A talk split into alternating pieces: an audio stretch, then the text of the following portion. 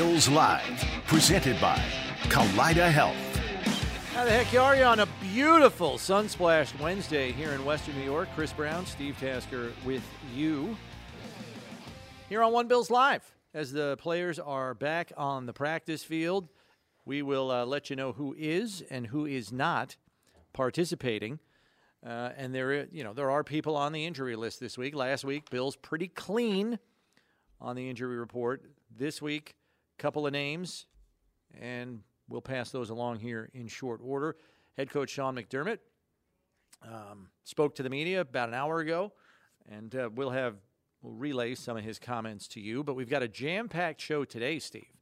In about 30 minutes' time, we'll have the Hall of Famer Thurman Thomas in here talking Bills with us. I am interested to see what he thinks about the high efficiency model we saw on offense this past week, especially with some downhill run game. Got to imagine he's happy to see that. Yeah. And uh, second hour of the show, we expect to have one Connor McGovern here in studio with us, starting left guard for the Bills, and off to a relatively good start. O line had a good week last week for sure. So look forward to getting his thoughts on last week's game and what lies ahead with respect to that first round pick defensive line across the Yeah. board. Montez Sweat is off to a fast start this season. Yeah, got three sacks already in two games. If, if you're wondering what's going on with this, and Brownie and I have been talking about it into last, last week, right after the game, and then right before the game against the Raiders, and then this week as well. Um, they were tied for eighth last year. They gave up 20.6 points per game. Total average yards allowed, they were just over 300, 304. Um, passing yards a game allowed, 191. Um, they were first ranked first in the league in third down percentage allowed converted by their opponents 31% less than a third of the time you get a first down on third down. And they had 53 sacks last year which was tied for seventh. They're top 10 in all of those stats. Second in total yards per game. First in opponents third down percentage. So they're tough to move the football against, particularly on crucial downs like third down. So it's going to be the best third down offense in the league against the best third down defense in the league from a year ago this week against Washington and Buffalo. Yeah. And so that same high efficiency model could very well be in order. So Josh isn't under duress because Yeah. the, the front four coming at them this week is a whole lot different than the front four last week. Yeah, you don't want to get third and 12, third and even third and 8, you know. You got to get it third and 5 or more less. So you get a guy you can you can complete a pass and have the guy fall forward for the first down. I mean, that's how this you got to stay on schedule.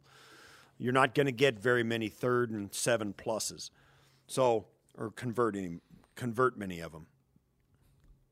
I I agree with you, Brownie. You got to stay ahead of the chains on this crew. Yep. I, I, don't, I, I think it's going to be hard to run the football on them. Um, it's obviously hard to throw it. Mm, They get a lot of sacks. Goodness great, they're They're a handful. they're a handful. They are a really handful. are. And I'll say this: we've been watching, we've been talking back and forth, Brownie and I. Go. Sam Howell is a dude. He's got an arm. He's got an arm. And he's not a very big dude, but he's got an arm. And man, oh man, he is unafraid. Yeah. Unafraid. I'm He telling you throws right now, if he was not six foot two, he would have been a second round pick. Instead, he's Yeah. a fifth round pick. Yeah, But I mean, he would he's six two, so he's a little short in stature, but he's got an arm, man. He's got an arm. he's got a live arm. He can put it anywhere. and he's made he made some he made one throw. You showed it to you say you showed it to me. I didn't- did. I I saw it later from my own and brought it to Brownie's attention. Then he took credit for it. So I didn't throws credit. it. I was just like, you, you're Howell- showing me a play I just showed you the other day. He's throwing it down the field and he is on the money uh, for some really long throws and looks good doing it. Uh, decisive ball coming out on time. Um, here we're seeing we're watching the studio now. Is he you know athletic enough? Runs the football well. Uh, I thought that I thought the Redskins and Ron Rivera and their coaching staff, and Commanders? Eric Bieniemy. What's that? Commanders, The Commanders. What did I say? Red, did I call them the Redskins? Gosh, I'm sorry. I apologize. one in the fine jar. I'm sorry. So I, I, I thought Eric Bieniemy and Ron Rivera were finger quotes settling for Sam Howell. Not so much. They saw something we didn't yet. Yeah. Well, they knew about something They we didn't know yet. Right. And right. So that's you know, that's why they're 2 0. I mean, it really is. That's why they're 2 0. The defense we're talking about and Defense did give up 33 points last week. I mean, let's not forget that. They can be had. Well, they're going to need to be. Yeah. Uh, practice updates presented by LECOM, Lake Erie College of Osteopathic Medicine. Not practicing today, Micah Hyde with a hamstring injury sustained in last week's game. Leonard Floyd, who's got an ankle ailment, saw him on the stationary bike. And Dawson Knox with a back ailment. Terrell Bernard is limited today with a lower leg injury, and Jordan Phillips missing practice today due to illness. So a handful of players nicked up here, and we'll have to see how they make it through the course of the week. Um, because it's only Wednesday. I mean, there's time for some of these guys to get back on the practice field in a full capacity. So we'll see. And you know, we saw Micah leave the game late last week. Same thing with Floyd. Neither of them returned. There was no need for them to because the game was already largely decided. So fortunately, they didn't need to continue to be in the game. And I even saw Tyrel Dodson finish up in place of Terrell Bernard last week at the middle linebacker spot. So we'll keep an eye on that. We'll see what what's on Washington's injury report later this afternoon to see how their roster is looking. Chase Young back in the lineup, one and a half sacks already. He was obviously their top pick back in 2015, was it? I want to say 2016. No, it's not that long ago. No. He's not that old. I think he's only in his third season. So what would that be? 2020? 20? Yeah, I think he was a tw- 2020. I don't know. I'm going to look right now. All right, look at him. This- 2020 draft. Yeah. Yeah. So it's his yeah, fourth. I thought he was young, but he's 20, 21, 20, yeah, he's been out for a minute though. Yeah, he missed missed an entire year with the knee injury and all that. So, but he's been in the league for a minute here, and he's all systems go now. And that guy is he's U.S. Prime Grade A stamp guaranteed. Yeah, yeah, he looks he looks the part too. You know, like a lot of these guys do, and that's you know we've said it time and again. You talk about it all the time. When you go in the first round of the NFL draft, it shows. It shows in your athleticism and your stature and all of that stuff. I mean, they just they just show up. Right. What did you take away from Coach McDermott's comments when he addressed the media today? I we saw you know, he was commenting on his relationship with Ron Rivera, obviously, having worked under him for a period of years in Carolina as the defensive coordinator when Rivera was head coach. McDermott's also coaching in his 100th game as head right. coach on Sunday uh, for the Bills, so that's kind of a cool deal. Said he was grateful for having the opportunity as long as he's had, along with all the people that helped him along the way. So good on coach for that.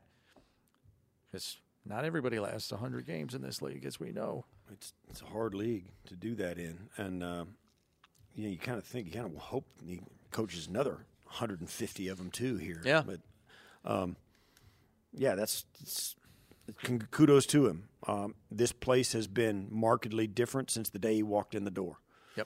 And you and you and I were here pre, and now we're here post, and yeah, I mean it's like wow, this, okay, I like this. This this is better. Yeah. you know, it's just way better, and, and on every res- in every respect, Yep.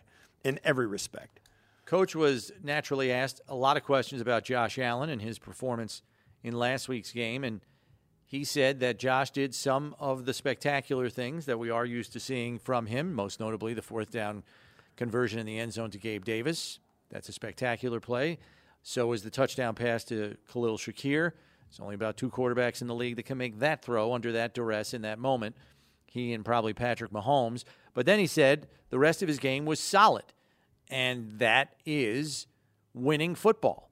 Didn't turn the ball over, completion percentage high, didn't take too many unnecessary risks, and the team runs away from their opponent.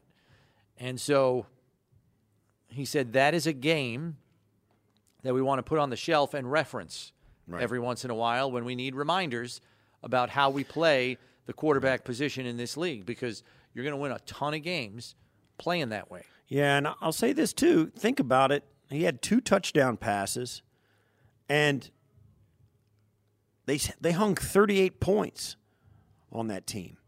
That's a that's a really had good three day. touchdown passes. Three touchdown passes, two touchdown Knox, rushing. Davis, Shakir. Okay. And they hung 38 points on that team. And Josh, we just found out, is offensive rookie of the offensive player of the week Yeah, for, for the, the AFC. AFC. That's a pretty good week. So yeah, bottle that up and remember it. Now certainly we've we've referenced this too. It's not going to be as easy to play like even if you have that same game plan and that same thought process and all that. Washington's a better defense this week, so you may not hang 38 on them, but you might. You know, Denver put 33 on them. Uh, for Josh Allen, by the way, his AFC Player of the Week, Offensive Player of the Week award is the 11th of his career. That now puts him past Jim Kelly for most Player of the Week award honors in a playing career for the Bills. So he's now the most decorated Player of the Week honoree in team history. Jim had 10, and now Josh has 11. Not surprised the top two are quarterbacks. Mm-hmm. So good on him. Congrats to him. Had a heck of a performance last week. You hope it continues. And uh, like I said, I think this high efficiency model is going to have to continue if uh, they want to have some success against what I consider a more talented, significantly more talented defensive front than the one they saw last week. I would I would argue that Washington's front four is closer to that of the Jets than it is to that of the Raiders. May not be an equal, but it's pretty dang close.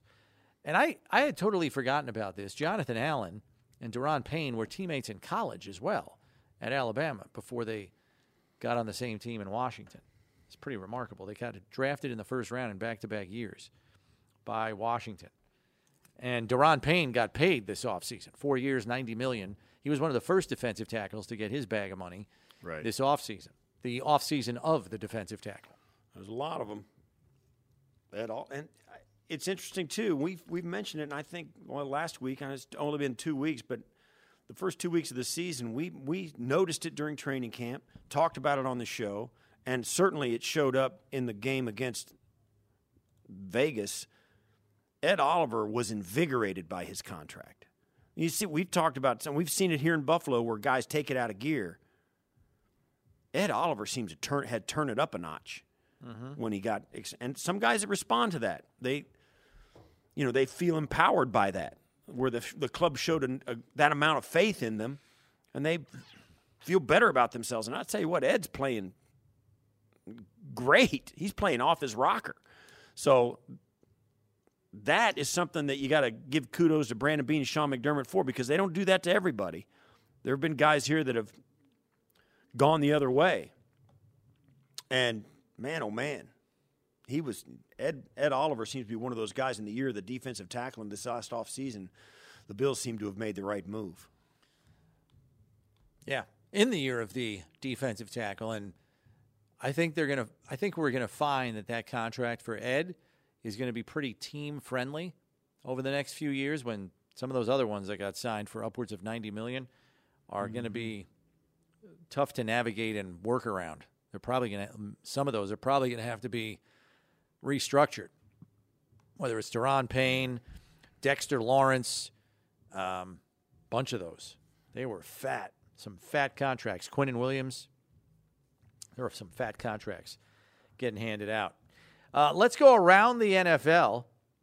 Brought to you by Kaleida Health, the official healthcare system of the Buffalo Bills. And we begin in the AFC North, Steve, where the Browns are trying to sort out a running back situation that will no longer have Nick Chubb officially out for the season.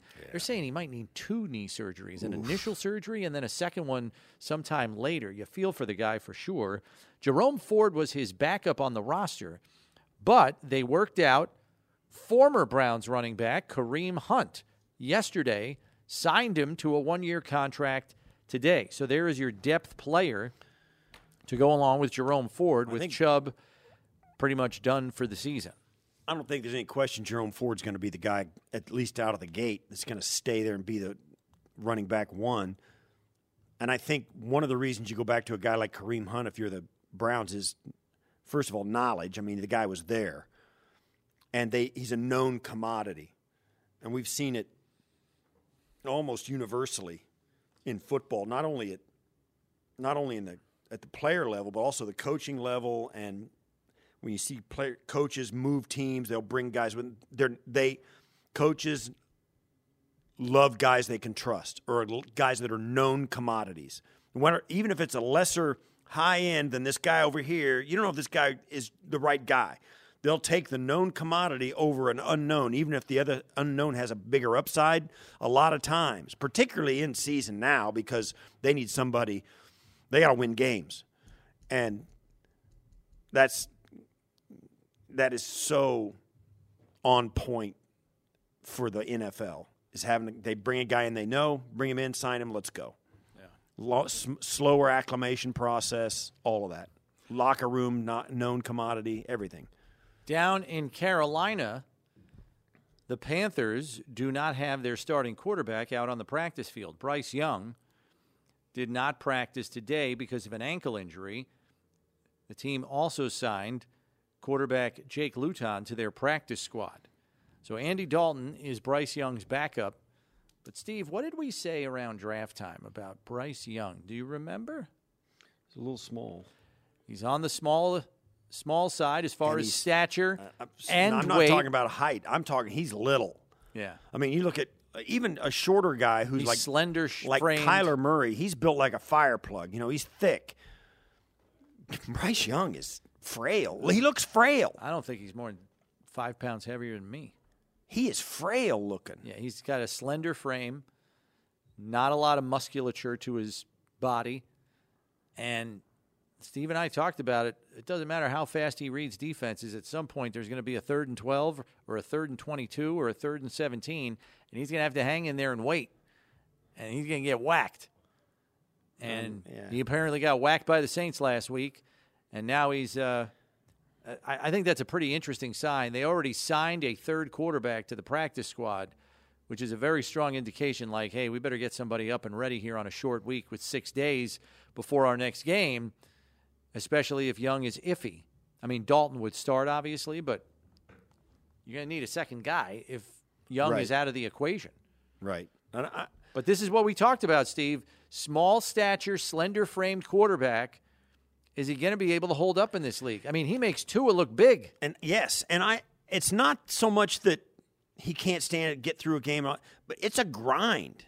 I mean, it's a grind. Some guys struggle to keep weight on during the season you always have to you got guys that you got to try and work out and maintain your strength conditioning during the season it's physically taxing even if you're not injured and then once you get injured then you're rehab and then you can't maintain your strength conditioning because you're rehabbing whatever whatever you know you're trying to get well. Yeah, it's a man oh man it's a grind. That's what that's what makes guys retire man it's the grind. It's not the physical punishment it's the grind. Yeah. Uh, in the latest episode of As the World Turns in Chicago, Bears quarterback Justin Fields has come under fire for not being able to see wide open receivers and releasing the football. So he was asked about it in his press conference today, Steve, and acknowledged that he has been playing a little bit too robotic. Then he apparently followed up when asked, Why do you believe you are playing so robotic? His answer was coaching. Not a good day to be offensive coordinator Luke Getsy in Chicago, as the franchise quarterback has basically said, I am now playing too robotic because of my coaching. Have fun with that, Chi Town. Oh, boy. Oh, boy. Yeah, he said, yeah, he just too much information, that kind of. I mean, this is yeah, this is that is not good. Wow. Not good. Yeah, that's that's rough. And I'll say this too: eh, if they're giving him too much information to, to go out there and play free, that's on him. That's on him. It's not on the coaches. That's their job. They're doing what they're supposed yeah. to do. Now they could, if and if he's asking them to simplify stuff, if he's having doing all that, then they got another problem. They got a different set of problems. So this is not good. It is not good. And it gets worse. You want to know why? Because his left tackle, Braxton Jones, is out for the season with a neck injury. That was also announced today. Yeah. So it's gone from bad to worse, and we're not even out of September yet. Well, I mean, it's yeah. For I the mean, Chicago they're Bears. two weeks in, and they're a tire fire. uh, yes, somebody threw a match on a gasoline fire. Fire. I mean, it's what are they? Say it. What are they doing? I told you. There's a Chargers are going to charge. Charger Chargers are going to go chargering. The Bears are going to fold up. The Detroit Lions are a myth. I'm, the Arizona Cardinals are exactly where everybody expects them to be virtually every single year. They're just a group of teams like that. And it used to be Cincinnati was in that. Correct. And by the way, the Cincinnati Bengals, who put their star quarterback, who they just paid, because they're paying him, they need him to play. Now he's out. Well, they don't know. It's a little up in the air. They apparently he's Joe Burrow said his calf has felt better the last two days than it did right after the game on Sunday, hmm. and so now his status is up in the air a bit. After initially it was thought, wow, it's going to be hard for him to come back and play this week. So Wait, we wait. we shall So, see. Let, us just say what we know about the human body and what we've seen through your. So you got this guy who popped his calf first day of training camp. Didn't do anything in training camp because he couldn't even walk. Right. So then they bring him back. They come back in week one, and he doesn't look good. Doesn't look like he's throwing the ball well because it's on the foot he's got to push off to throw. Doesn't look good. Comes back the next week and then can't just like is limping.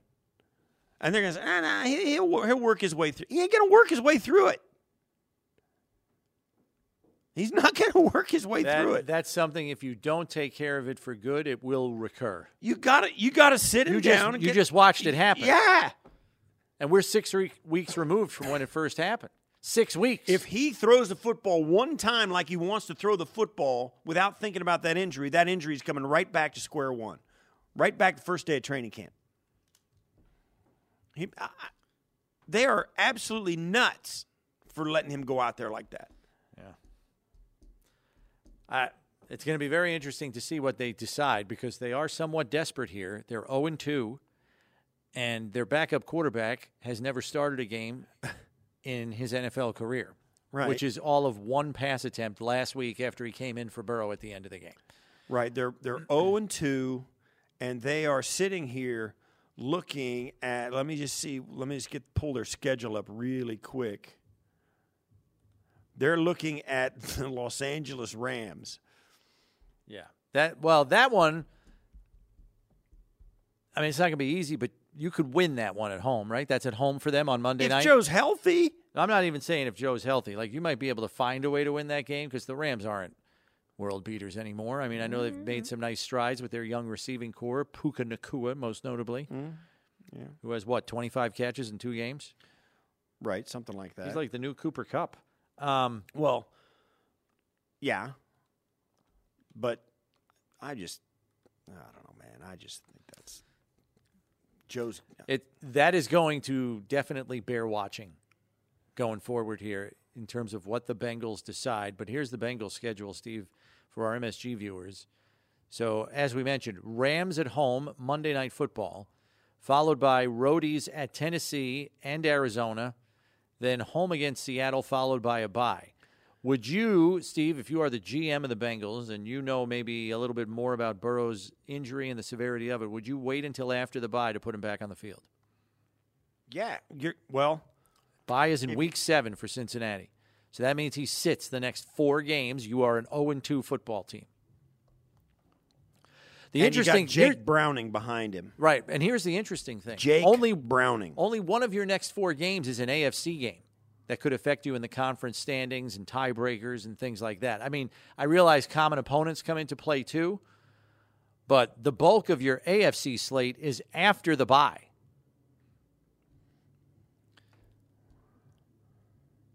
Something tells me Cincinnati is not going to do that. Yeah, I think he misses a game at most, and then they'll just trot him back out there and say, "Let's go get him, Joe." if if he misses this game and they don't win it, He's definitely out there the next week. if they if they find a way to beat win this game with Jake Browning, mm-hmm. And that's a one- he's big got if 6'2", 209, with a capital I and a capital F. age 27. He's been this Jake Browning bounced around. He's 27. Yeah. Never he's got 1 year of experience. Well, not really. Yeah. I mean, He's got practice squad experience. they ain't going to beat the Rams with that guy. Probably not. So, you're 0 and 3 now. Mm-hmm. Then, you, to me, then Joe shuts it down, gets healthy, comes back, and you, you try and make a run at it in the, with the AFC. You, you bring him back after the bye if you go 0 and 3 with this guy. So you're saying if he loses, you definitely shut him down. I was kind of going the other way. You, gotta go 0 and 3 this week. You got to shut him down. You can't. There aren't many teams that have come back from 0 and 3. I think there's only three teams that have started the season 0 and 3 and qualified for the playoffs. The 98 Bills being one of them. Um, Yeah. That's a tough road to hoe there. Yeah. I'm, Uh, one quick Bills note: the uniform combos are out. Bills are going with the stormtrooper look this week, Steve. All white, baby. White helmets, white jerseys, white pants. Let's go. Yeah, me likey that. That's awesome. I love that, man. That that pops. It They looks just- great on TV. They've I got some that. great. I love the Bills uniform combinations. They've got some good ones. I even like that the home one that they had this last week with the blue on with white helmet. Yeah, the classic just- blue it on just white. Jumps, man. I Yeah, the blue pops on it, TV it does. for sure. It really does. And this white on white, man, that is yeah, they come out of the tunnel. They look like stormtroopers. yeah, Pretty it's cool. great. I love it. So uh, that'll be a cool look on Sunday against Washington. Wonder if Washington's going all burgundy then. They might be. Yeah, maybe. burgundy top to bottom. I guess that would be the uniform combination. Uh, we have to step aside here because when we return, we're going to have the Hall of Famer on the set, Thurman Thomas. Love to get his thoughts on Buffalo's downhill rushing attack last week that bashed its way for, what was it, 180 something yards last week? 183. All purpose. Thurman's got to be happy about that. So uh, we'll get his thoughts on that and where that running game can go going forward here next on One Bills Live, presented by Kaleida Health. It's Buffalo Bills Radio.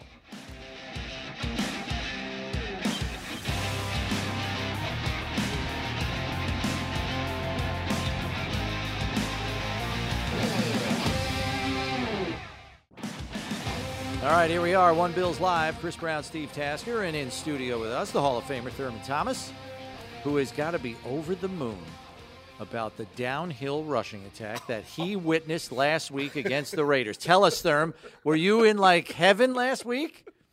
What? Were you in heaven last week Man, I watching just I I just went to the store and- bought like four James Cook jerseys. that? I just went to the Bills Couldn't store and, and, and yep, you know what? Load it up. If I had a little bit more time, I probably would have worn one on the set. okay. Yeah, yeah. because man, I, well, hey, look, okay, it's it's the Raiders. Yeah, they're pretty decent defense. Yeah, it's okay, but you know what? You give it to the guys up front, man, and uh, and I can remember being I was watching the game and I kept looking at it like, okay, well. He's getting close to 100 yards. I want to see because the game was kind of Yep. out of control. I wanted to see like, Right, they what might is sit him McDermott going to do? know, what, what are you going to sit him down or what? I just love the fact that he was out there. He got over 100 yards and came out Snapped off a big run. swept off a big run. I was like, this is it. But that gives the offensive line, obviously, going to get a little bit tougher uh, throughout the year, but that gives the offensive line a, some confidence Yeah. to block on certain plays. I mean, he's obviously he's great at the draw. That play has worked a, a lot. But you know what? Look what happened. Josh, 31 or 37. Uh, Takes the pressure There's a, there's a lot in this because you know everybody we were talking about how Josh was you know struggled against the Jets and it was it seemed to be his mindset right he was trying to win the game on every play and all of that and then you come out there this week and it totally different totally different mindset oh, absolutely. Clue people give people your perspective on what it's like to prepare for a game like that when you know you're going to play different Oh, well, I'm probably not talking to anybody. That's, I'm just going by my own experience. Yeah, yeah, like, yeah. leave me alone. I just had a terrible game. Don't mess with me. I'm fine. You know what? You go out there. You you you take an extra rep or 2 Mm-hmm. Uh, you talk. I talk to Elijah Pitts a lot more Mm-hmm. than I would do. Uh, so uh, yeah, a lot of it goes into it. And plus, you know, you do the little things that really get you going, and you know that's the offensive lineman. when you go in there like a guy like Josh, he goes in there, he's he's throwing, do, playing the game that we saw him play on Sunday. Is it because because we, we were hearing this about like Justin Fields today, like well I can't really play free and easy when I got all this stuff. It is a thing when you go out there and play free and easy, but when you go out there and, and Josh seems like he was thinking his way through that game, Right. Um, there is a kind of a balance there, right? Between playing free and easy and then saying, nah, I ain't going to do that. I'm going to do this, you know. Yeah, I'm gonna do gotta- this. I'm going to stay disciplined. I'm gonna stay disciplined. And that's why I use what 31 for 37. 37, yeah. That's why I mean that was 83%. 83 percent. I think he just got named offensive player of the week. So I mean, there you go. I mean, you talk about the bounce back game. That's it. Obviously, you weren't going against a defense like the Jets, but Josh has been in this situation a couple of times yeah. throughout his career where he's played not up to his expectation and what we expect of him every single week. Uh, yeah, and look at the little check downs and everything. I mean, it, everything is on time. Everything is ready, and I guarantee you, it was probably last week was probably his best week of practice since training camp. What about the offense's ability to run it in the red zone? As you know, Therm, that is a hard place to get consistent gains. Yeah. Um, even against average defenses, because everything's so tightly packed down there. What what is what was your assessment of the success they had down there? Yeah. Which you know helped them go five for seven in the red zone and four of five in goal to go situations. Well, they got a nice three-headed monster back there. Yeah. Uh, all those guys really do. Uh, uh, Murray, Harris, and Cook. They really do a great job of, you know, they know what they are. I, I mean, you see Murray right there. I mean, it, it's, I'm going downhill, baby. That's all it is. And I think the offensive linemen know that. Hey, I just need to get on a body, on a body, and let my big running backs in the back, Damien Harris, also do their thing. And they know when Cook is back there, it's going to be a little bit different because he's a smaller guy, does a lot of um, you know cuts and everything like that. But when you have these two guys right here, it's, it's downhill, baby. And I think offensive linemen, lo- there's none of that pulling or anything like that. No, it's just man on man, and you try to go get your guy and let those guys pick a hole. Which I love to see that Josh was in. They were in the I formation. Under Yeah, center. under Under center, man. I, I, in, That's been the topic of the week. Yeah. Oh, has it? Yeah, Yeah. more under center. More under more center. under center. And you can still do the play action. You can still do all that. But I think it just gives an opportunity, especially for a guy like James James Cook. You can see the cutback. You can see everything from seven yards. Then you can five yards next to the quarterback. That just Yeah. that just has always been my opinion. And I think even with the league now, you're seeing more guys get under center. What did you notice about the play calling? Obviously, the under center stuff you noticed, um, and when they got it, when they're they're winning 38-10 or even 31 to 10, you're thinking, okay, you're going to run the football a lot more anyway. What did you think about Ken Dorsey, the play calling, and how the offense looked? You know, as a when they put that game away. Wow. I thought it was a waste, so I didn't finish watching it. Kind of. wow. I was, I This was, one's in I the- was, this one's in the book. Exactly. I was kind of going back to what last year or two when it was over in the mid third quarter. I was ready to go. Yeah, I was yeah, kind of, yeah. yeah. I was kind of out of that and playing with the grandkids. I got you. in the All right. suite. We're good. yeah, I'm good. I didn't, I didn't really watch the rest of the game. Um, Take my word for it. It looked good. It looked good. But once again, 12 personnel was a big part of the game plan. And, you know, they used it somewhat for protection pur- Right. purposes with Maxx Crosby over there on Spencer Brown's side, helped him out a little bit when they had to. And obviously, 12 personnel is going to be very big for them in the red zone, Yeah. which it was again for the second week in a row. I'm very curious to see if it becomes their number one personnel grouping therm because for the last three years, maybe even four, this has been predominantly an 11 personnel team. And 12 is kind of creeping up on 11 here and threatening to take over, and we're only two weeks in. Well, you know what? I think it's um, it'll come down to what type of defense that we're that we're uh, playing Yeah. against too. I think that will play a play a factor into that. But uh, you know, I, when when looking at that game, I was in at the end of the game, and you look at the stats or whatever, and like, wow, they held the ball for forty minutes. yeah. When they said 40 and 19, first thing came to my mind was Super Bowl 25. Yeah, I know. I It was, always well, yeah, well, too, yeah, okay. yeah. So you guys already talked about this? No, I didn't say. I don't even mention 25. Oh, I'm not bringing yeah. that up. Well, yeah, I'm just saying that was the first thing. Well, I will, because Yeah, Exactly well, you what- can. that's exactly what we you went through. can. It's exactly But- what you went through. Yeah, and uh, so I was like, oh man, that's and they did it a lot with 12 coming up there. So, um, you know, instead of playing 11 all the time. So, yeah, I, I like that now you, you, you give defenses a, lip, a little different look.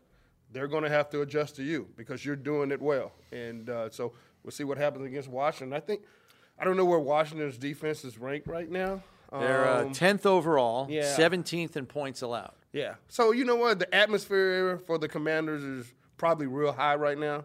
Sam Howell's the quarterback. Yeah, right? well, they're 2 and 0, yeah. two and zero.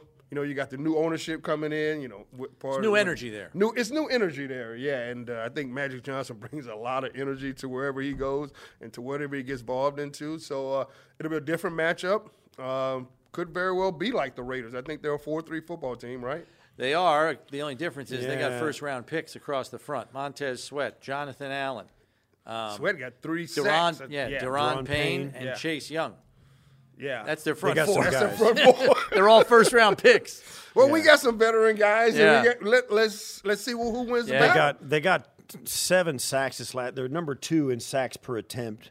okay. Um, but you know they're in the they're in the middle of the pack right now, passing yards, rushing yards, total yards, kind of thing. So, but last year they were top five in about all of them. Right, And uh, they were the best third down defense in football last year. The Bills were the best third down offense. That's going to be a fun matchup. That's gonna be a third fun matchup, But I think for the Bills, we were talking about this, they got to stay in third and less than five rather than third and ten. No, they can't go ten plus. Yeah, 'cause that's when those guys are really. Yeah. that's when those guys are really tee off. But I, I- I think, I think this team right now. You, you look at them. Obviously, the first week didn't go the way, and they came out and showed everybody who they are, right. who they really are. They've So now, yeah. you know, their, their confidence is sky high right now. So, hey, last time we were on the road, you know what? We got beat. Let's go down there and do something uh, So- against Washington. Yeah. So the passing game, Therm, nine different players catch footballs from Josh.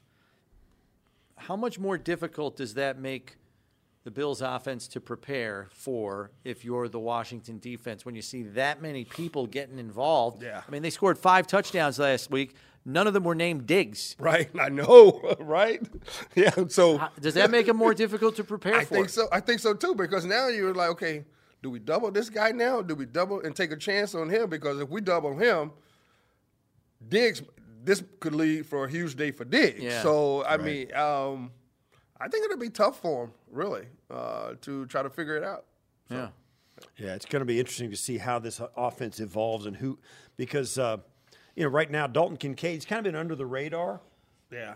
but if he stays on the pace he's at, he'll shatter the rookie tight end record for Right. NFL. Yeah. I mean history, um, and that's it, that's the way they're using him right now. Mm-hmm. Possession receiver, just what we thought. Possession receiver, get a first down, make some. He's getting reps, too. and he's getting, He's a, getting a lot lot of time reps. on the field, which I think is just as important as anything. Even if they don't target him, give him 20 targets a game or even 10 Right. Mm-hmm. targets a game, getting him out there and getting him used to being an NFL player is huge for, Right. for a first year guy. because he's an athletic guy. He can move very well. So I don't think they're kind of worried about, you know, well, he's not in this passing play or this running play or he's on the back side of it. I think just the fact that, you know, he's an agile guy that's very athletic, uh, great ability, and he needs to be out there to see all these different things right now because as you see from first two games, he's going to be out in the field a lot.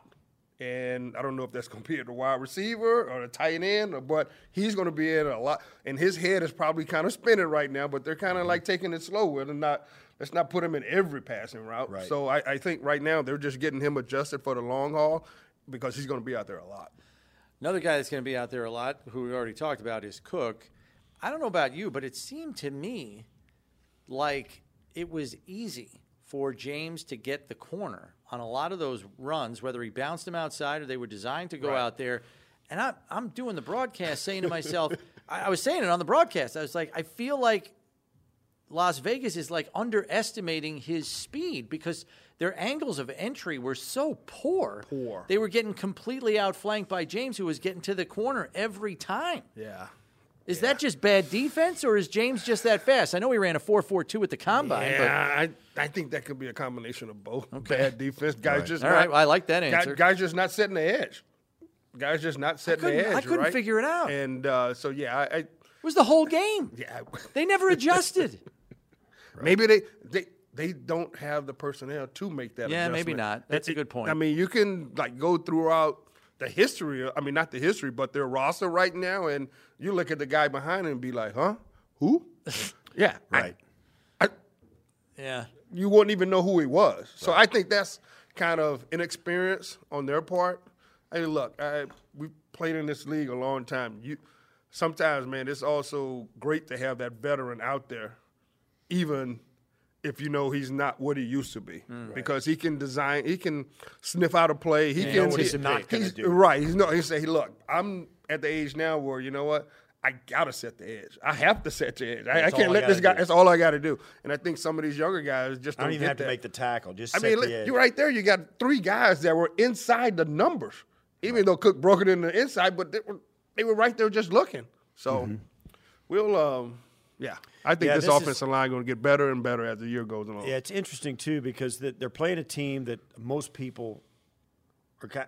They they kind of think they're the Washington Redskins of the past six or seven years, but since week six of last year, they're nine four and one. yeah, yeah. Um, they are winning games. They're winning games. They're winning twice as many games as they're losing, and they're they're playing well. And Ron Rivera, you got to give Ron Rivera really a, a lot of credit. Uh, he got his hundredth win as an NFL coach, head Yeah. coach last week, That's not. and that's that's a milestone. Yeah.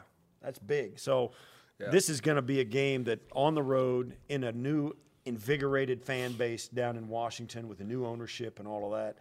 Uh, this is yeah, this And is not the Washington Redskin team we've seen for the last decade. No, and watch for um, Logan Thomas too. Oh yeah, that's right. Former I, I've Bill. all, uh, yeah, we Former we Bill. talk back and forth. Uh, watch him. I mean, actually, since he left for the Bills and been with the Reds, he's been playing pretty well. He's been playing well for He's them, He's been yeah. playing really, well. I can't really believe well he's in for his 10th year. Right, me too. He's been yeah. around that I looked at that this morning. I was like, oh my god, he's in his tenth year. But he's been playing the last kind of when he got shipped out of here and went to Mm-hmm, Washington or might have went somewhere before that. He's been playing really, really well. So I'm just Yeah, he found a spot Yeah, he there. found and a they, spot, and He they gave a him an opportunity that he could exploit. Uh, and it was, you know, the right opportunity at the right time of his career where it clicked for him and he could make some things happen. And then all of a sudden it expanded and he kept. You know, Yeah. It's just. It, it takes a long time for some guys to find a spot where they can exploit uh, the opportunity. Geno Smith, Uh, Right. prime example. Right. It, Took him 10 years it takes to takes find a spot. Yeah, but also uh, he never got a chance. I mean, he's not going to play ahead of Russ No. but you got to hang in there, you know. Yeah, and yeah. It's hard. It's that's as hard, as anything, man. You got to turn into a pro, Yeah, because you don't want your career to be over just yet. right? and finally, when somebody says, "All right, you're going to be in, you're going to play," and you finally get in there, and say, "Okay," and you catch the pass, know and you, it- get, you know, and it, you string them together, and all of a sudden, wow, let's, you it's know, here's some more. Somebody really believes in him. There's Really, nothing not like that, that. they didn't believe in him here when he was with the Bills, but he just got to But a you know different. what? I mean, Ron Rivera was a head coach. I mean, just everything just kind of Yeah. fit for them. It's and- amazing too. Yeah, it's a great. It's great to see it for guys. Yeah. You know, whether they're on your team or not, when you understand what they've been through and the fact that it, some some little switch just went diff, went the other way rather than getting flipped off. It got flipped on, and there it is. We'll have to see if he's available this week because he did leave that game and went into the protocol, I think, for a oh. concussion on a on a touchdown catch. He caught it and then stayed down after he caught it. So we'll have to see what their Wednesday injury report looks like. We take a break here, but more with Thurman when we return here on One Bills Live, presented by Kaleida Health. It's Buffalo Bills Radio.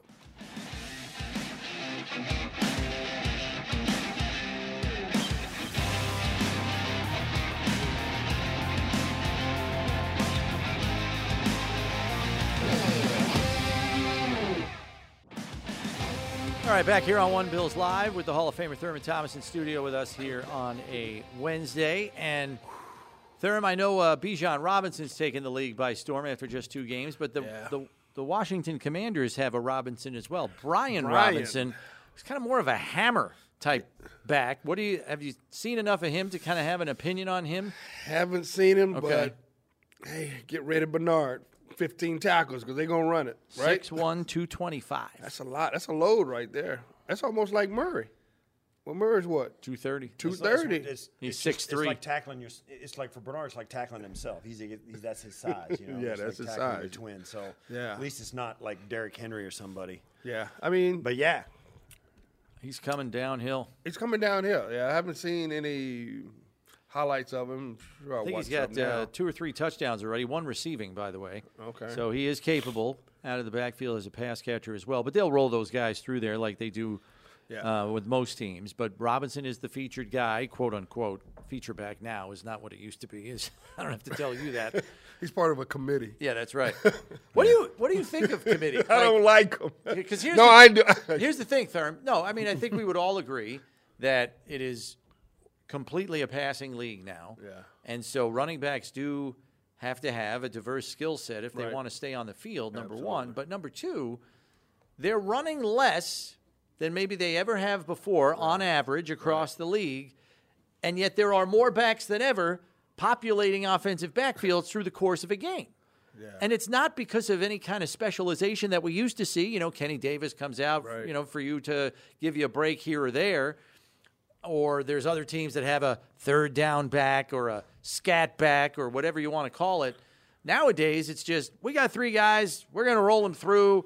You know, whoever happens to be out there when we're calling a run play, so be it. Like it's just, there doesn't seem to be as much dedicated rhyme or reason to who is on the field at a particular time. Yeah, it, it, it's definitely not dedica- delegated to one guy anymore. It's two or three guys, and you know, being at that position now, it's um, I have a hard time watching it occur throughout the game because I look at a guy like James Cook, like I want to have a, I want to get into a rhythm when I'm out there. I, I, mm-hmm. this, I, I know this is your system. I know this is how we do things, but in order for me Yeah. to be at my best, I need I need to be out there for ten plays in a row. Because here's the thing. I don't need to be out there on first down and come back on a second. down. I need I to know get into exactly. a Take rhythm. that. I so know what you mean. Take that rhythm a step further, though, Thurm, because I think people hear that all the time, but I don't know if they know what that means. So, what are the advantages that give you or put you in that rhythm against the defense that you're facing? Like,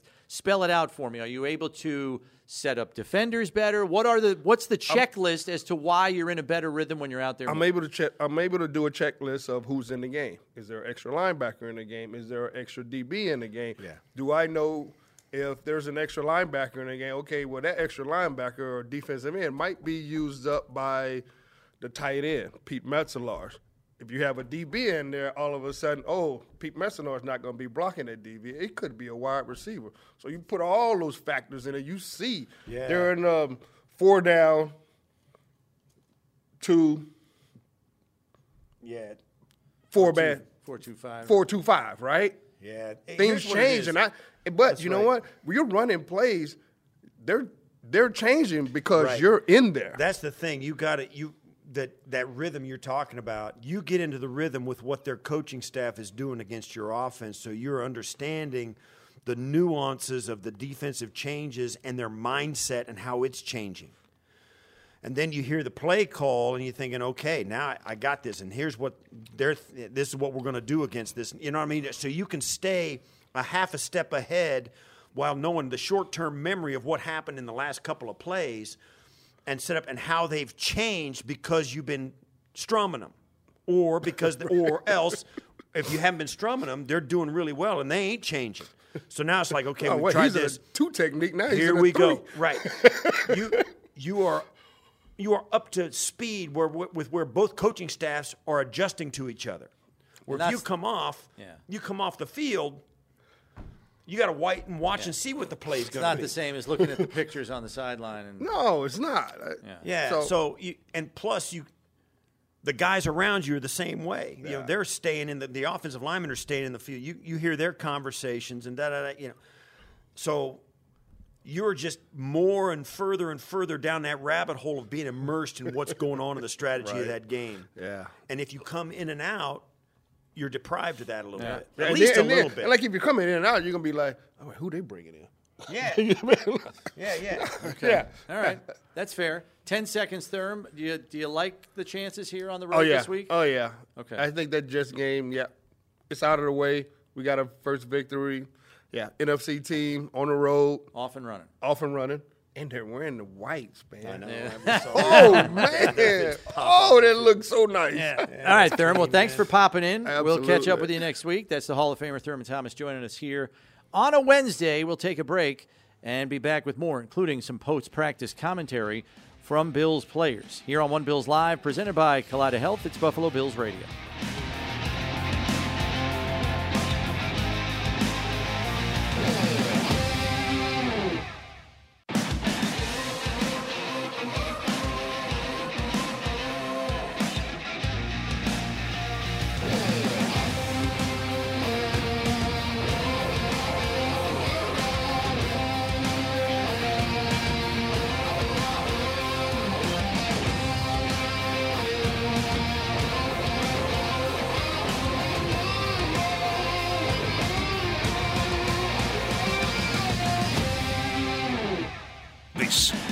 One Bills Live, presented by Kaleida Health.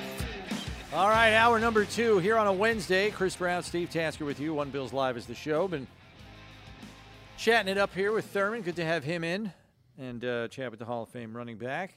Gets his, some of his thoughts on the Bills' run game and how encouraging it looked last week. If you missed Thurman's comments, you can check him out uh, online after we're off the air. Sometimes we may even tweet out his segment. Who knows? Keep a lookout for it, either at One Bills Live on Twitter or you can go to BuffaloBills.com, scroll to the very bottom, because that's where they've got us, Steve. Roll the way to the bottom. Keep scrolling, keep scrolling, keep scrolling, and you'll eventually find One Bills Live on the homepage. and you can, you Do can, I sense? Do I pull us up do way I down sense a- there. A, hidden message there. One Bills Live to the bottom. Um, They need to put us right at the top of the headline with Josh Allen, Offensive Player of the Week. Keep One on Bills scrolling. Live right next to Josh. Right. keep on scrolling. That's the message. That's where we want to be. Don't right don't give up. Just keep going. We'll be there. We'll be there, just like we are every day. Uh, in case you missed Thurman's comments, he had some good stuff to offer on the Bills' run game and on James Cook. Yeah, and that stuff about getting into a rhythm and with your offense, and, you know the way teams do it with the committees. There's a, it- obviously the the other edge of that sword is that you've got a guy in there that is fresh yep. and and in, and ready to go when it wants And throwing something different at that defense that no, no longer can get used to how one guy runs. Right. And they are, and I think most teams have gotten in, and plus, it has turned into a throwing league as well. So you want that aspect on the field all the time as much as you can. And so the, the days of a running back being a running back only are long gone. If you can't catch the ball, you can't play. And so all of these guys have a little of that in them.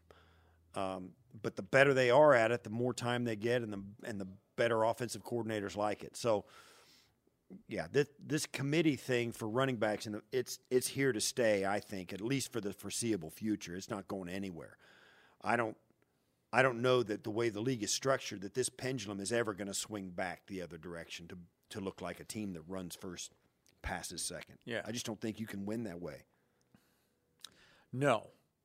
I mean, not unless you have some kind of unstoppable force. This you think about it.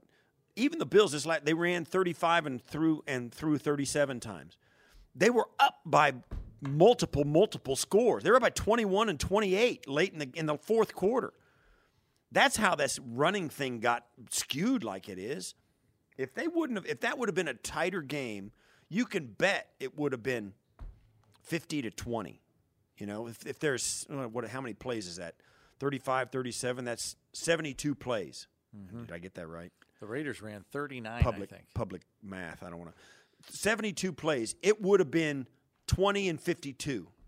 52 passes, 20 runs if that game would have been close in my opinion. You know, if the same no, you know what I'm saying? Yeah. Um, but because you're up by 18, then 21, and then 28, they're just handing it off. I'm very curious because Thurman talk, talked about this. He was very happy with the production they're getting off those draws, which they sometimes run out of the shotgun. Josh will take the snap and then run over to James and hand it to him. I think they averaged like seven yards on draw plays over the last two weeks. It's been an effective weapon for them. I'm wondering what Washington schemes up to try to defend that. Yeah, well, that's, you know, Because now they've seen it on tape for the last two weeks and it's worked. Right. Well, it's it's like it's play action. You fake the run, make them think you're going to run it, and then throw it, or it's a screen pass where, you know, you let them come through and do it, but it's faking the run and then throwing the ball, or back in shotgun spread formation. You're going to throw it. No, we're going to run it. Because they always have him- James offset. Like Yes. he's, he's almost like hiding behind the line so they can't see him. Well, it's almost two. Where they've got him back there at Josh's depth, way out wide, like he's going to go right away. Yeah. And they got to they got to line a defender up out wide to get some keep leverage. And Josh, like you said, Josh grabs the snap out of the shotgun and runs over to James Cook and gives it to him. Because they're thinking Cook's in there for pass protection. Right. And then all of a sudden it's like, oh crap, he's got the ball. Right. and he's running. Yeah. And he's so small in stature, I think sometimes they lose him back there. And here's the Like thing. if you're at the second level, you could lose him easily, especially when you've got your eyes on Josh. And when you've got your offensive line who knows it's going to be a run, and the defense hesitates for a minute thinking it's going to be a pass, your offensive line can get that that split second of leverage on their blocks, get to the second level, make sure they can get their angles right. Um, it gives that offensive line a half a second or less, but that much time to gain the advantage when the defense thinks you're doing something that you're not. Yeah. Let's go to the phones 803 0550 1 888 550 2550 if you want to chime in here today. Let's go to Jim in Jamestown. Jim, what do you got for us? You're on One Bills Live. Hey, how you guys doing today? Good. Excellent. Um, now I, was, I know I, it's only been two weeks in the season, but uh, and in the NFC and the AFC, who do you got possibly going for a Super Bowl run right now, if any? Dallas and San Francisco to me. Definitely. Man, there there could be another one too that, that jumps up. Um, I Green mean, Bay, possibly. Green Bay. Uh, I want to see more from Green Bay. I don't know enough Yeah. about what you know. I don't know enough about. Haven't seen enough of them to know or to you know make that call. But I would say, like I said, I would say those Tua: San Francisco and Dallas, for sure. What do you got in the AFC?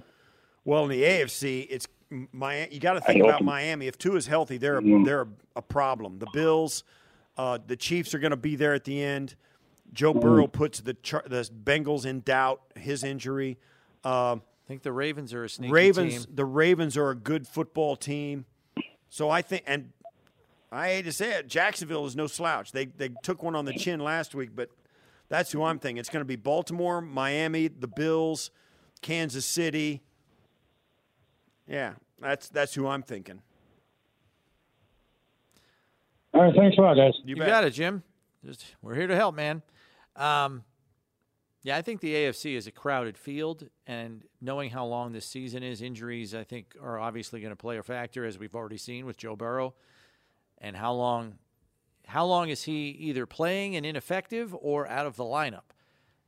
When is he going to look like Joe Burrow again? That that's Right. the fifty-three million dollar question, and or the two hundred seventy-five million dollar question in Cincinnati. But I think I think Baltimore has got some staying power here. Obviously, Lamar's got to stay healthy, something he could not do each of the last two years, which compromised their chances. Two years ago, they didn't even make the playoffs because he was hurt. Last year, they got in, gave Cincinnati all they could handle with Snoop Huntley, their backup quarterback, in the game. Um, they want to get to the end of the season with Lamar, for sure. And the new passing game there under Todd Monken, who just won two national titles with Georgia and then came to the Ravens, has worked wonders for Lamar's passing. I mean, Josh Allen right now leads the league in completion percentage. Number two in the league's Lamar, 74.5%, and he's throwing downfield. He's not just throwing dink and dunk stuff. He's he's got he's had more success on his downfield passing, which was the one knock on his passing ability. And Jim from Jamestown just asked about whether Green Bay. I think Green Bay could make the playoffs this year. They were eight and nine last year. Jordan Love's played well. 6 They're one touchdowns, no one. picks. They're one and one. Lost their game by a point to the Falcons. So I don't know what the Falcons are going to do this year. This, they've got the fourth place schedule though. Well, both of those teams are in weak divisions. They, right. They've got a weak division and they're playing a third or fourth place schedule. So they got the Saints, the Lions, the Raiders, the Broncos. And they've got the Rams. But then in the second half, they're going to get the Steelers, the Chiefs, the Giants, the Buccaneers. You know, so we'll see. So I think there's enough, you know, teams that are struggling on their schedule with the Raiders, the Lions, and the the Saints, the Broncos. Yeah, the Green Bay Packers can make the, the can make a run at the playoffs Yeah. this year, no question. To Richard in Tonawanda next.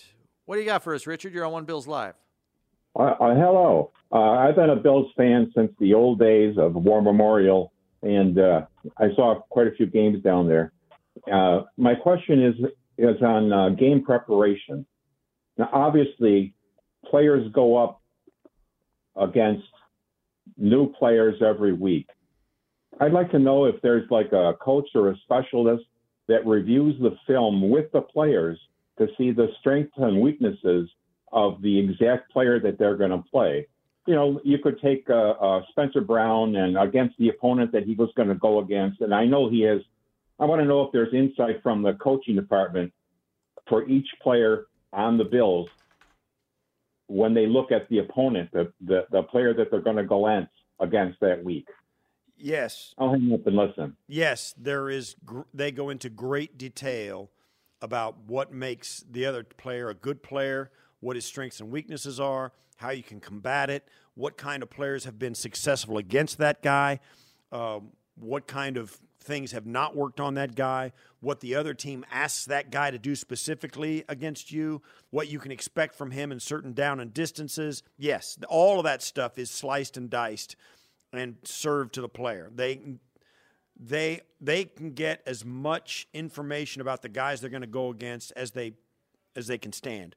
Now it becomes a lot to handle. Like for instance, you're, you're talking about Spencer Brown. Spencer Brown may see four different rushers in this game uh, on his edge. They may switch guys around because of their game plan or whatever. So he's got to have a handle on what a lot of guys do and also get a handle on what their team likes to do with stunts and moves and this kind of thing. So, yeah, there's a lot there, uh, and they get they get all of that. And plus, the guys, what you'll have typically in an offensive line, you'll have those offensive linemen. There'll be like ten guys in the room, and there's an open conversation talking about each of the guys they're facing. You can do it a couple ways. You can call a play and say, "Here's what we're doing on this. You get this guy, this guy, this guy." And if he does that, you do this. That, that, yes. Uh, that's what being a pro football player is all about. And they have people on staff who break that stuff down for them. I know when I was playing, I would get the video crew to make tapes. They don't have to do video anymore. They don't have tapes that they stick in a machine. What they do is they, they it's all on computer now. And they'll say, I want to see this team's punts inside their own 40 yard line. I want to see what they do on punts inside their 40 yard line, or I want to see every punt they have, and I want to see it from the end zone angle. They'll put that request in, and it'll come out. You just turn it on. Here it is. Let's watch it. And I used to spend a lot of time watching guys I was going to go against. They, it's common. So yes, and um, there's an extra layer to that because you asked, you know, who's the person in the room it's their position coach that's usually going through a lot of that film breakdown with them. But there's an added layer to that, and that's the advanced scouting department. So you have pro scouts scouting that team a week before you play them. So when you come at in, at least a week, probably at least three week, weeks, two weeks, probably two, two or three, three games weeks. before you play them. They're out there looking at that team, so that the Monday you come in after your last game, so the Monday before you play the the Washington Commanders, your advanced scouting department those guys are in a room with the coaching staff saying, here's what you got to know about these guys that you didn't pick up on film yourself. Here are their personnel groupings. Here are their calls, all of that stuff. Here's who they use in big nickel. Here's who they use when they go three safeties, et cetera, et cetera, et cetera. Right. So you have an advanced scouting staff trying to equip you with a jumping off point to start with, knowing you only got three or four days to know them like the back yeah, of your to hand. Get, yeah, to get ready. And they they have people in the in house as well who start assimilating information days and weeks in advance of the game. Yeah. So you've got people in your building that are starting to look like right now. They're looking um, at the Jaguars. Right. Exactly. That's just what I was going to say. They're they're looking at the teams that you're going to play down the road. You got people out there looking at the Jaguars and the Giants, starting to get a handle on those teams and the closer you get, the more distilled the information becomes, and um, you'll start. I mean, you'll start looking at concepts and stuff like that. Coaching staff will start thinking about that stuff like the week before, like when you're finishing up your preparation for the Raiders. You've already got guys in your office starting to think, okay, let's put this together for the Commanders here. We got this, and, and they'll start putting together yeah, the bones full of report for you. Yeah, they'll put Sitting together on the your bones. desk. So yeah, they to, to in short, uh, yeah, there's a lot of that going on. That's all they do. Yeah. They don't just go out and say, "Let's try this play," you know. So There's a lot of time invested and a, A lot of time. a lot of person power invested as well. So hopefully that helps explain that a little bit. Um, we usually answer questions like that on Friday in our OBL Fan Friday mailbag, but Good if those questions exist now, we're happy to take them. Uh, we are anticipating at the close of Bill's practice today, uh, one Connor McGovern here in studio. So we look forward to that conversation here. See how his first two games in a Bills uniform has gone for him. And we'll also have players at the podium post practice, usually on Wednesdays. We get Josh Allen, Stefon Diggs, Jordan Poyer, guys like that. So we'll bring those to you in short order as soon as they are addressing the media. Um, is there anything beyond the front four, Steve, with this Commanders team that sticks out to you? Because to me, that's the match. That's the primary matchup. You know, the Bills have to handle, as I see it, from a talent perspective. Now, they've got a talented receiving corps. I mean, you're talking about a third round pick in Terry McLaurin, who's more than proven himself at the NFL level. He's been a Pro Bowler. Mm-hmm. You have a you have a first round pick in Jahan Dotson, and you have a second round pick in Curtis Samuel. I mean, there's talent there. Yeah, I think that's Outside. the thing. You've got you're going to have to ex, at a, when you're playing against physically talented guys, you've got to do everything right. I think it becomes more of a it, to forget the physical challenge. It becomes more of a mental Yeah. A mental exercise because you've got to really mind your p's and q's and be in the right position. Feet work it because you beat a superior athlete with technique. Uh, you and you rely on your coaching staff to put you in a position that gives you a chance to be successful. So it takes a deeper level. When you feel a team's talented, more phys- physically talented, maybe not more accomplished, but when you feel they're more com- physically talented, you really gotta you've really got to hone in on execution and being in the right spot and technique. Break time for us here when we return. One of Buffalo's newest starting offensive linemen, Connor McGovern, your left guard, 66 in your program. He'll be joining us here in studio next on One Bills Live, presented by Collider Health. It's Buffalo Bills Radio.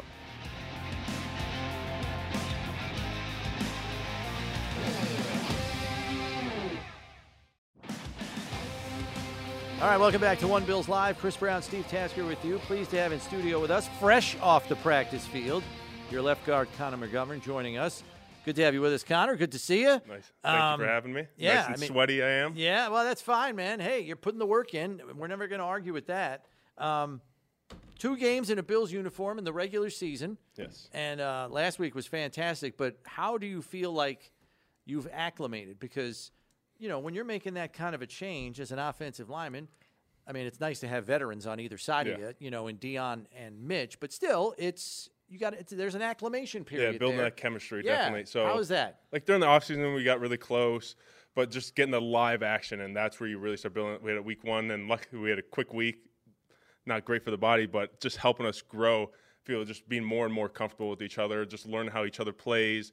We got all the communication down. Uh, that's what this offseason was for, and just feeling comfortable. I would say is Yeah. the main thing. Fans always watch the game, and, and they're and everybody's talking about the efficiency of the offense. I mean, you get, we were talking just before we came on that 15 play drive, nine minutes off. Yeah.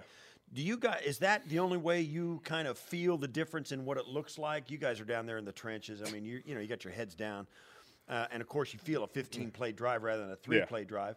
But what do you guys notice about the way this offense clicked on Sunday as opposed to that week one? I would say uh, definitely just being able to establish that run game early, just eat up the clock. When I think we had like 40 minutes, like we had the ball. Yeah. Right. Uh, I would say what really broke their defense was that long drive to start off the second quarter. Like we came out uh, the last half, yeah. the last drive of the first half, we scored, came out, got the ball, took down nine minutes, and that broke their will. I think right there, and then we were able.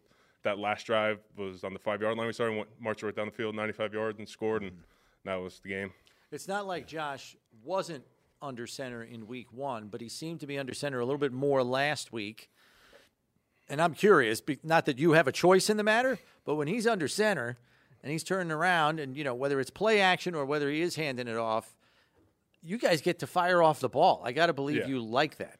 Uh, I always love having my hand down in the dirt, just being able to get off. You saw on the goal line, just Yeah. coming straight off. That's my personal favorite. But hey, whatever, however he wants to be back there, we'll do it. Yeah, and, and you've got to got to know too. This when you look at this group and start getting ready for the Commanders, They got a bunch of dudes. They got some Yes. guys up front. Yeah.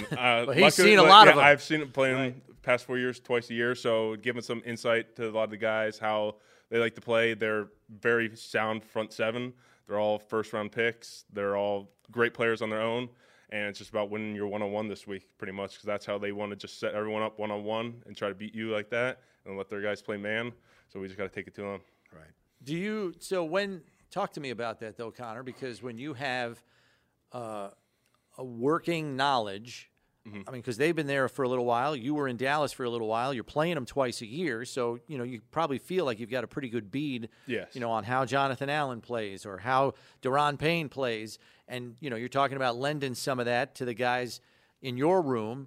Um, I'm not saying you would study less this week necessarily, but you have a jumping off point. So Yeah. how much easier does that make your week? Uh, that definitely makes my week a little bit easier. Like again, still watching the same amount of film, uh, but I'm able to adjust. Like, all right, I know how this guy's going to play it this way. Like, Yeah. I know for run outside zone, he's going to try counter this way or whatnot. Like, start going to a fresh new mindset. Like, I know their baselines, and I'm able to help like uh, O'Cyrus, like how he's going to set uh, Daron Payne. Like, I know how like the help like tips he's going to need.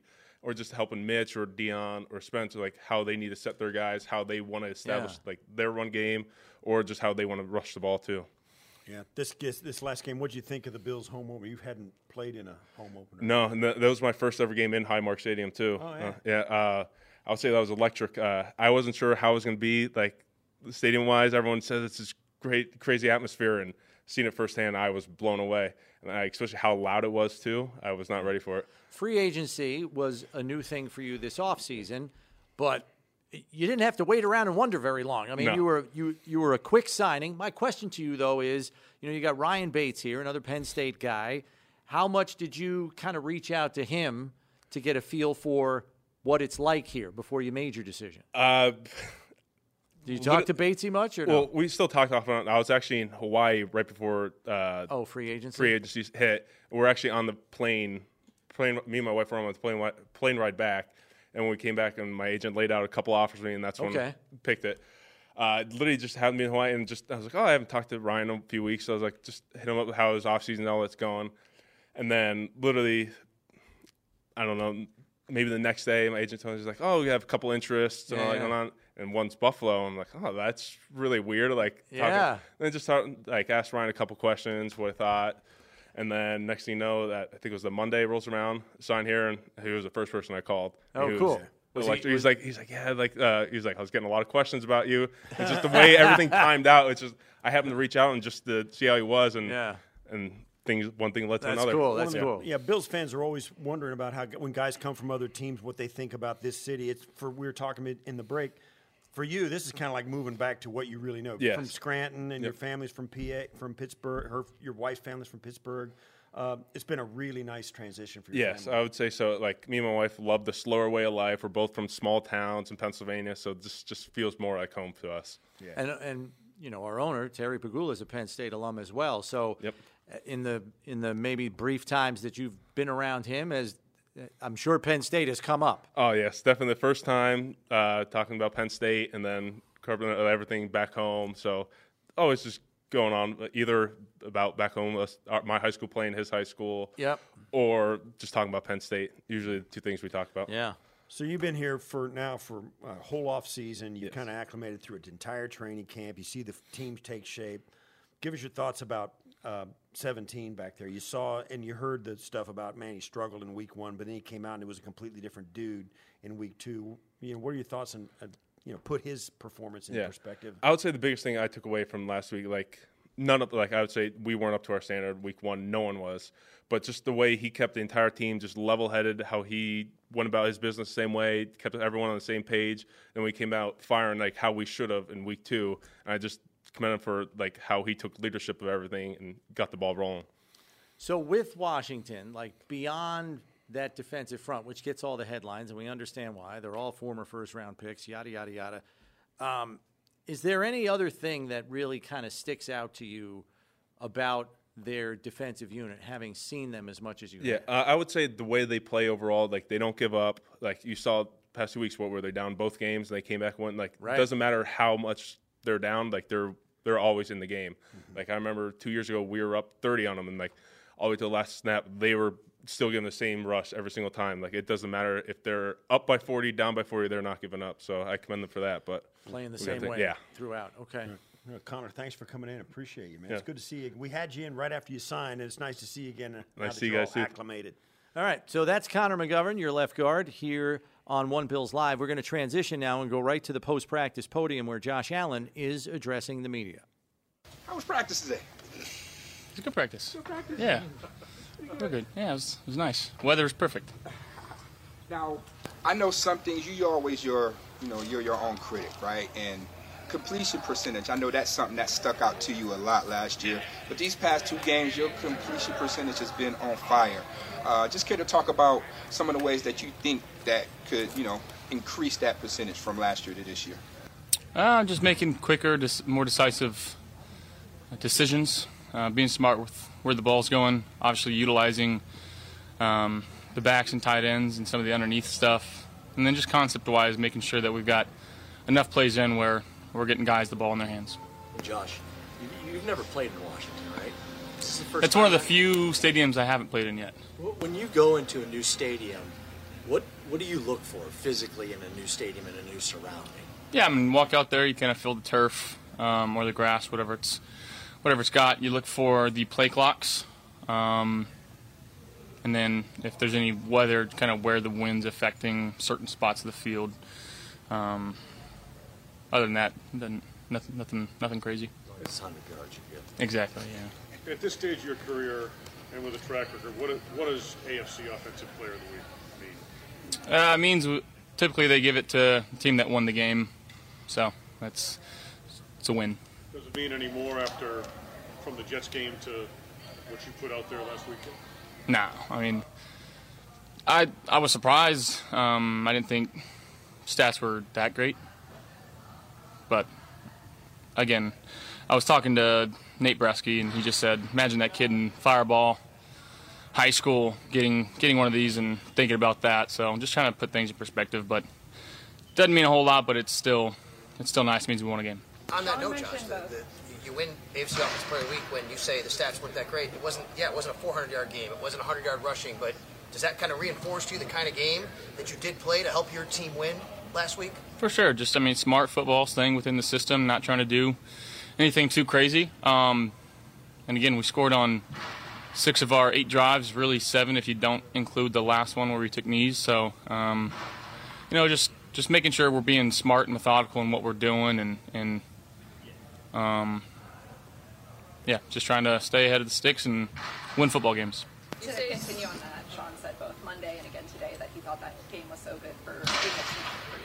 What have you kind of taken from that game, maybe particularly having it after and after week? Um, again, just going against we're going against a good front, making sure we're getting the ball out and um, getting our guys in space and, and forcing those interior D linemen to, to move around the field, tire them out just a little bit, and um, just making sure we're spreading the ball around fairly evenly and just being two dimensional. You mentioned front, um, this Washington front as good as there is in the league. Played them a couple years ago. Obviously got Chase back last week. What have you seen on tape, and how are they different from that group? Yeah, it's it's one of the best groups, if not the best group in the league. Um, you know, up front, they're all big, fast, powerful, explosive. They all uh, all can get after the quarterback. Um, so again, making sure that you know we don't let them take over the game because they they have the ability to do that. So making sure we're dialed in, communicating well, um, and ultimately the the team that best executes on on Sunday is going to win the game. Um, but yeah, we'll, we'll we'll have to have a good week of practice, develop a plan, and try to stick to that plan. Josh, in, in that game against the Raiders, on the first drive, there was a play where you stepped out of bounds to take a sack rather than take a hit or take a throw. Is, is that an example of a play that you might have done a little differently than maybe you had in the past? Maybe, um, maybe saving a, a sack on the stat sheet and just taking an incompletion for my lineman there. Only the only thing I can think of. Do you do anything with all those awards? Like, Kevin Kevin just said, uh, "What am I going to do with my, my my player of the week check?" So I'm still waiting for those to, to come in. I don't know if I don't know if they got my address wrong or not, but Did you get a certificate or something? I I think you get a ball. Are they sending them to Kevin's address? They might be. Kevin might be hoarding all those. Jim Kelly uh, is the most of those awards in franchise history. What does that mean to you? Um, I, it doesn't. It doesn't mean all that much, guys. Like we're just out here trying. I'm just trying to help this team win football games, and um, again, they don't give those awards to, to guys that are losing football games. So again, helping put my team in good position to win football games. That's that's all I'm trying to do. Talk a little bit about the variety of skills and experience that you have in the backfield behind you on this this team. Yeah, again, having bringing in two guys like Damien and, and Latavius. Latavius is uh, he's getting up there in, in age. You know, he's played a long time in this league. He's been through a lot of different systems, a lot of different places, played with a lot of different guys. Um, so he's got a lot of smarts to him, and you know, to, to have his experience in the backfield, it shows. It doesn't just show when he's on the field. You know, when he's in the room talking with a young guy like James and, and Damien, obviously been in the, the league a little bit longer than James. Um, he's still pretty young too, but you you can tell just the experience that he's had in big games. You know, obviously going to Alabama and um, you know just being in, in those big game environments that the game's never too big for them. They understand their assignment, and uh, you know that room is all true professionals. It really is. How, how critical is is their participation in trying to law that defensive line that you referred to earlier in Washington? Uh, big time, big time. If um, you know, if teams want to start playing, you know, the two high shell, the quarters, the Tampa, um, and try to get to the quarterback with, with four guys, you know, we got to be able to run the run the football effectively and, and try to pull them out of that so we can open up some some things in the passing game. Um, but if they just want to keep playing, like I said, that shell, uh, keep running it and, and trusting that those guys are going to go make yards. You said the offense was smart, methodical. You were able to share the football. Is there a way to kind of continue that momentum? Or how do you build off that now heading into this? Um, again, I think last week, just in practice and, and how we approached it, the communication that that we had um, as an offense, as a staff, um, it was very open, it was very honest, and just making sure that we're staying on top of those things and trying to take the same approach every week.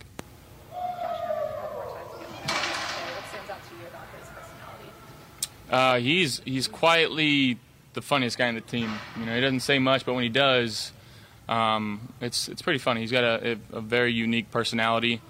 Um, he just kind of lays low in the weeds, and it's no pun intended. Um, he's not the biggest guy, but um, he's awesome to be around. And again, he's just as as time goes on, he's opening up um, more for the receiver room in this offense, and um, you know, more we can pull out of him, the better. All right, that's Josh Allen addressing the media. Questions much different this week than they were last week.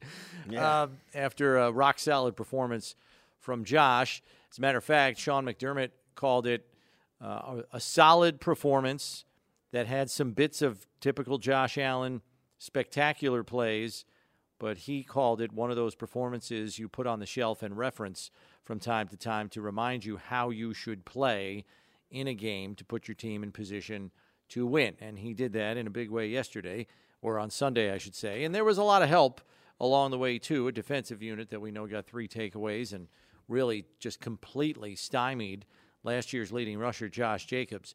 So going forward now, you heard him say that they want to kind of incorporate all three of those guys in the run game again this week, knowing full well if you one of the best ways to back off a pass rush is to run the football. And I wouldn't be surprised if that's part of the aim on Sunday to try to at least keep that defensive front guessing so they're not pinning their ears back on third and eight, third yeah, I mean, seven, you can imagine what that's like. You got a you got a you got an offensive lineman, a 300 pounder, firing off at you, trying to push you and get and move you out of the way for a guy coming right behind him with the ball in his hands, Yeah. and you got guys piling in on, and you're doing that, and you're doing that, and then all of a sudden you, you get a chance to rush the passer, but you think it's going to be more of that, right? So you start it just, yeah. There's no, I, I think the, the the ability to anticipate when you're going to do it helps those guys up front. And when you get them in there, say, okay, here we go. I'm, I know nothing's coming here except a pass. Let's go. Um, that mindset makes a big difference. We have to take a break here because we want to leave enough time on the back end to bring Jordan Poyer's post practice comments to you. We'll get to the Bills' safety when we return here on One Bills Live, presented by Collider Health. It's Buffalo Bills Radio.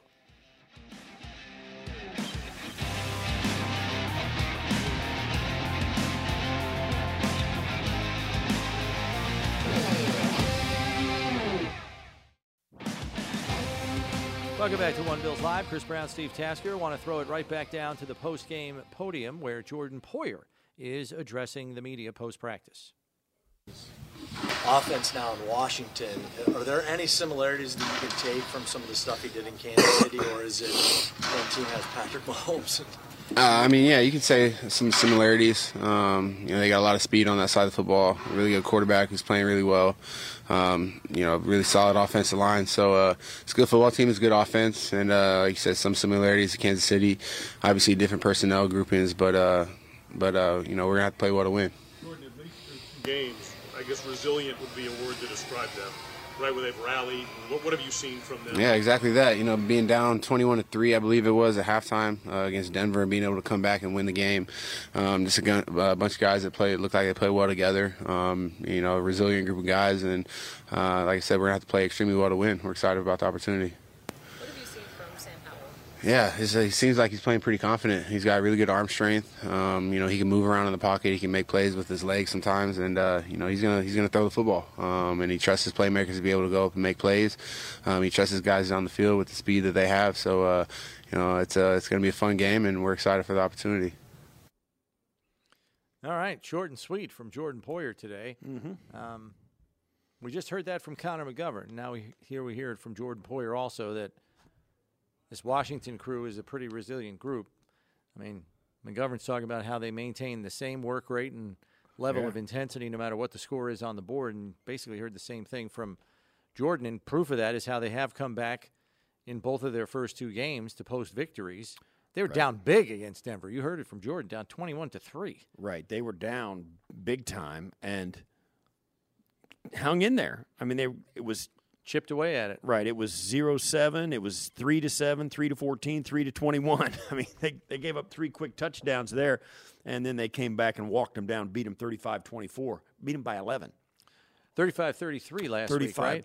Oh, Or are you on, looking at the hold first game? I'm looking at the first. I'm sorry. They had two down here that I didn't see. 35-33. Yeah. Yeah. So they got up by 11 at one point after trailing by hung on. 18 and then hung on to win it. Yeah. That's pretty good. Yeah, on the road, no less. They were in Denver last week. So, yeah, they're probably uh, eager to be back home. And if the Bills are fortunate enough to get up on them, don't turn the TV off like Thurman did this week in the third quarter. Yeah, don't go Go play with your grandkids. grandkids, yeah. Uh, you may want to stay with it till the end because Washington has demonstrated comeback ability each of the first two weeks. So Yeah. just something to be mindful of, knowing they're not going to lay down even if the scoreboard says they should. So worth noting. Good stuff. Um, not that the Bills would be any different uh, if they were put in that scenario. So yeah, I'm. I think your third down assessment is astute. You know, you got a, a Bills offense that knows how to convert, and you got a Washington defense that knows how to get off the field. And I'm, I think, I mean that is, it's a third down is a money down every week, but I think it's emphasized even more this week in light of how proficient those two sides of the ball are for these two teams. Yeah, like we said, number one third down team last year against the number one third down defense last year. It's we'll see. That may be what what wins it or loses it for either either side. Yeah. So, more to dice up on this game as we go through the week. Tomorrow's show, we will obviously have ESPN NFL analyst Field Yates with the ultimate fantasy lineup. More post practice sound as well, fresh off the practice field. So, uh, be sure to join us tomorrow when we'll have plenty more in store for you on this Bills Commanders matchup. We'll catch you tomorrow at 1 p.m.